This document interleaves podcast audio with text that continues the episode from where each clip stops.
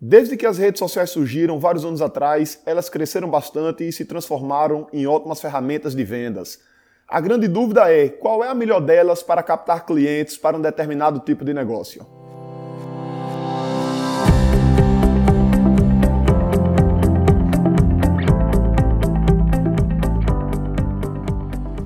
Diga aí, amigo, aqui é Felipe Pereira, seja muito bem-vindo ao Digcast número 258. Hoje nós vamos falar sobre as redes sociais, que atualmente são uma das principais formas de você captar clientes pela internet. Existe uma infinidade de redes sociais, algumas delas são redes sociais gerais e outras são redes sociais específicas, e devido a essa grande possibilidade e a existência de muitas redes, a gente acaba ficando em dúvida sobre em qual delas a gente deve estar para captar clientes para o nosso negócio e se realmente eu preciso estar em várias dessas redes ou não. E é sobre isso que a gente vai falar aqui nesse episódio de hoje. Bom, de modo geral, qual é que é a grande regra que vai servir para absolutamente todos os negócios? Você vai estar onde o seu cliente está. E apesar disso ser uma coisa básica, algumas pessoas não levam isso em consideração. Elas acabam vendo que porque alguém falou que a rede social X chegou, ela deveria estar nessa rede. E muitas vezes o público-alvo dela não está nessa rede ainda. Então é importante você analisar o perfil do seu público e verificar em qual rede ele está ou quais são as principais redes onde eles estão, caso eles estejam em várias delas. Independentemente disso, a gente vai ter algumas redes que são meio que coringas. Se a gente for pegar, por exemplo, o Insta, é uma rede que eu chamo de coringa porque para 99% dos negócios ela vai poder ser utilizada. Hoje a rede social mais popular do Brasil, a rede social mais forte, e isso se reflete na própria captação de clientes também. O Face é uma rede social que ela cresceu muito, na verdade, ela substituiu o Orkut lá atrás, né? eu era da época lá do Orkut e das comunidades do Orkut, e aí, a partir do momento em que o Face chegou com uma proposta diferente, ele tomou o lugar do Orkut, cresceu bastante, hoje tem um número de usuários extremamente alto, porém, tem muita gente que está inativa nessa rede social. E aí as pessoas acabaram migrando para o próprio Instagram. Então o Instagram ele meio que tomou o lugar do Facebook como a rede preferida dos usuários, porém algumas pessoas acreditam que não faz mais sentido estar no Face, mas ainda faz. A gente lá na agência atende vários clientes e para alguns desses clientes o Facebook ele traz tantas vendas quanto o próprio Instagram.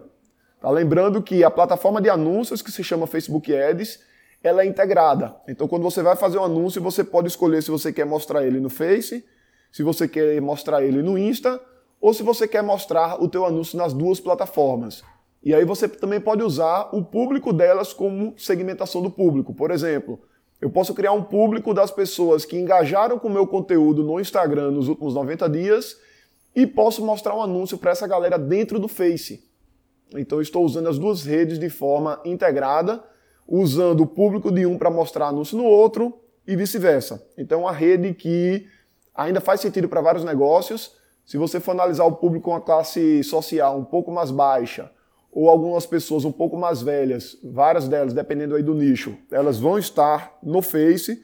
E antes de você eliminar essa rede aí da sua estratégia, você vai testar. Né? Você vai analisar para poder ver se realmente faz sentido eliminar ou não. Questão do conteúdo aí do Face, você pode trabalhar o mesmo conteúdo do Insta.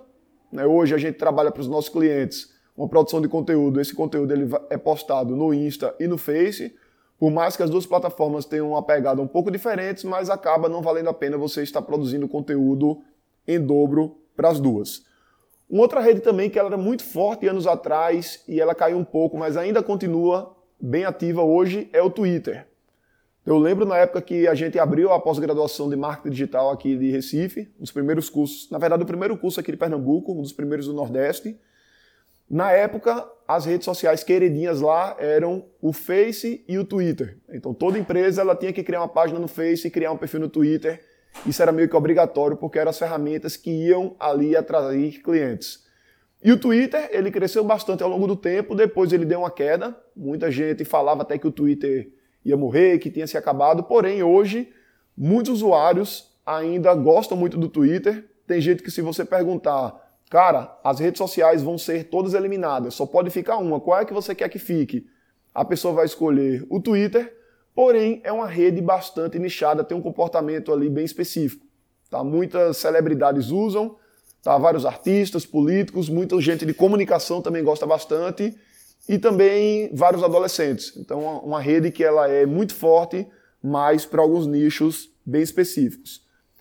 Falando um pouco aí de B2B, a gente tem o uso do próprio Face e do Insta para B2B, com algumas dificuldades de segmentação para alguns tipos de negócios, porém tem uma rede que é muito forte para isso, que é o próprio LinkedIn.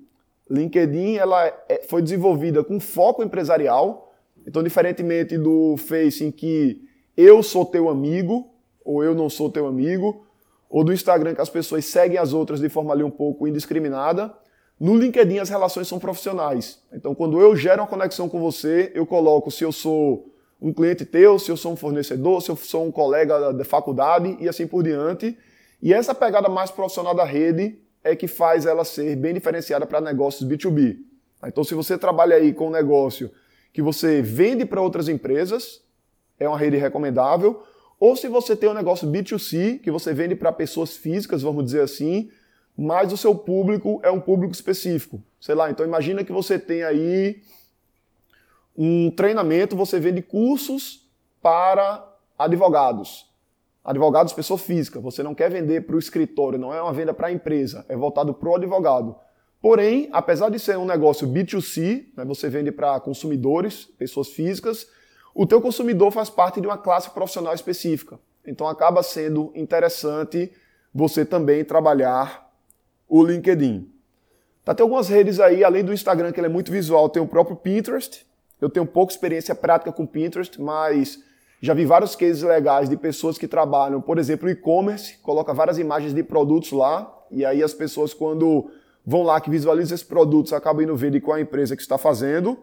E também falando de uma mídia diferente, né, tem aí o novo Clubhouse. Na verdade, é uma rede que tem algum tempo já, porém de um mês para cá, mais ou menos, ela teve um boom bastante grande aqui no Brasil. Eu, inclusive, vou fazer hoje, agora à tarde, uma, uma sala lá no Clubhouse, eu e Igor Moraes. Vamos falar sobre como ter uma agência enxuta e lucrativa. Na verdade, dependendo de quando você vai ouvir esse podcast, provavelmente a sala já vai ter rolado.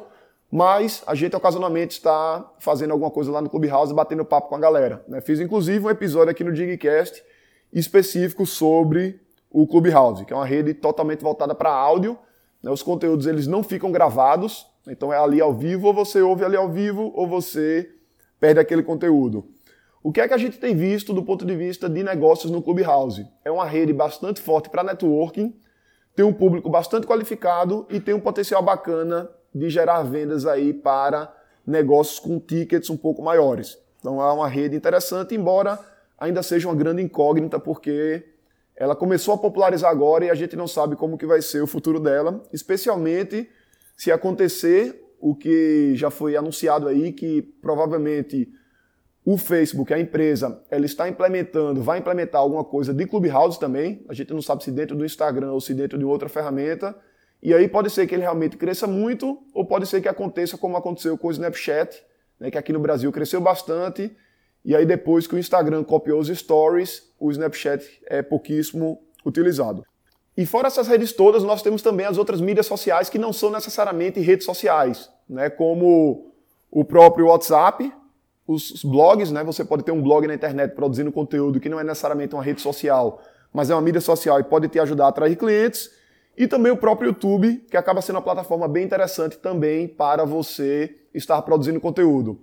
Eu tenho feito grandes aulas, né, aulões, toda quarta-feira às 16 horas lá no YouTube. São conteúdos realmente com duração de uma hora, uma hora e meia, até duas horas, onde eu transmito conteúdo muito forte sobre como você pode ter uma agência digital de sucesso trabalhando de forma enxuta e lucrativa na sua própria casa. Tá? Vou colocar até o link desses aulões para você se inscrever aqui na descrição do episódio. Mas resumindo, o processo todo é isso. Você vai analisar em que redes sociais seu cliente está, verificar quais delas faz mais sentido você está produzindo conteúdo e vai implementar, lembrando de não precisar estar em todas ao mesmo tempo. É melhor você estar em menos redes com a qualidade de conteúdo maior. Então é isso aí, um grande abraço e até a próxima.